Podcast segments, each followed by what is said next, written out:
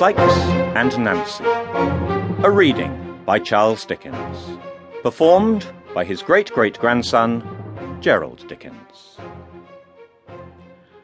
On January the 5th, 1869, Charles Dickens stood on the stage of the St. James's Hall in London and performed The Murder of Nancy for the first time.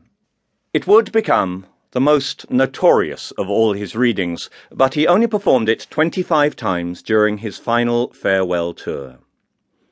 The energy, the passion, the violence on the stage affected the audience to an extraordinary extent.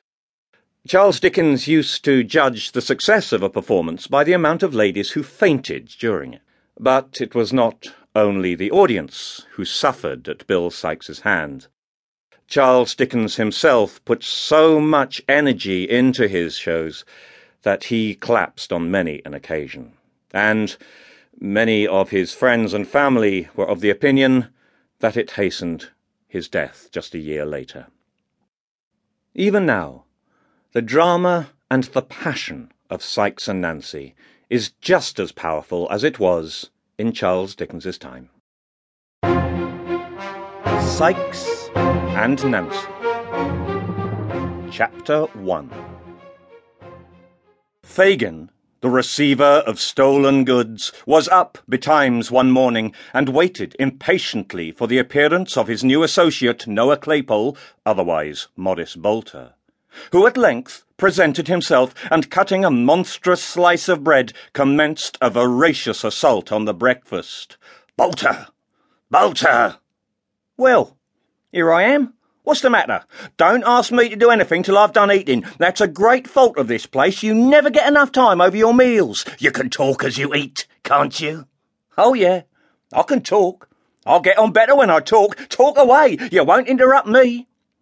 There seemed indeed no great fear of anything interrupting him, as he had evidently sat down with a determination to do a deal of business.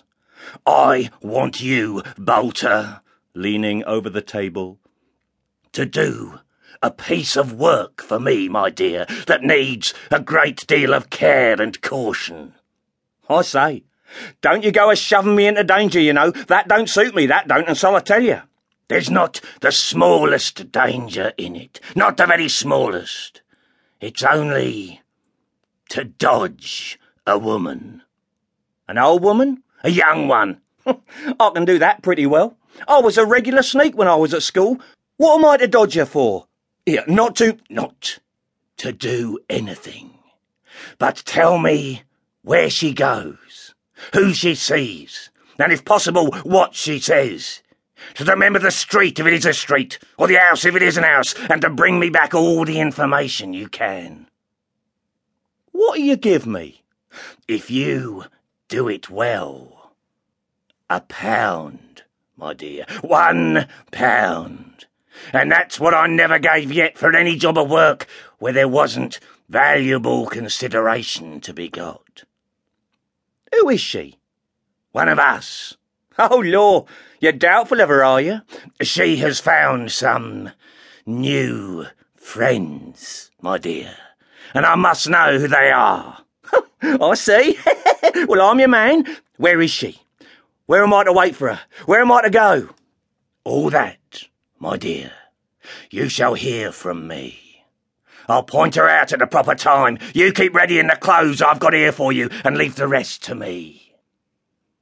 That night, and the next, and the next again. The spy sat booted and equipped in the disguise of a carter, ready to turn out at a word from Fagin. Six nights passed, and on each Fagin came home with a disappointed face, and briefly intimated that it was not yet time. On the seventh he returned exultant. It was Sunday night.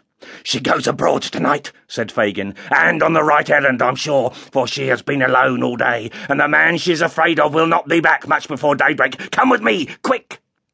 They left the house, and stealing through a labyrinth of streets, arrived at length before a public house.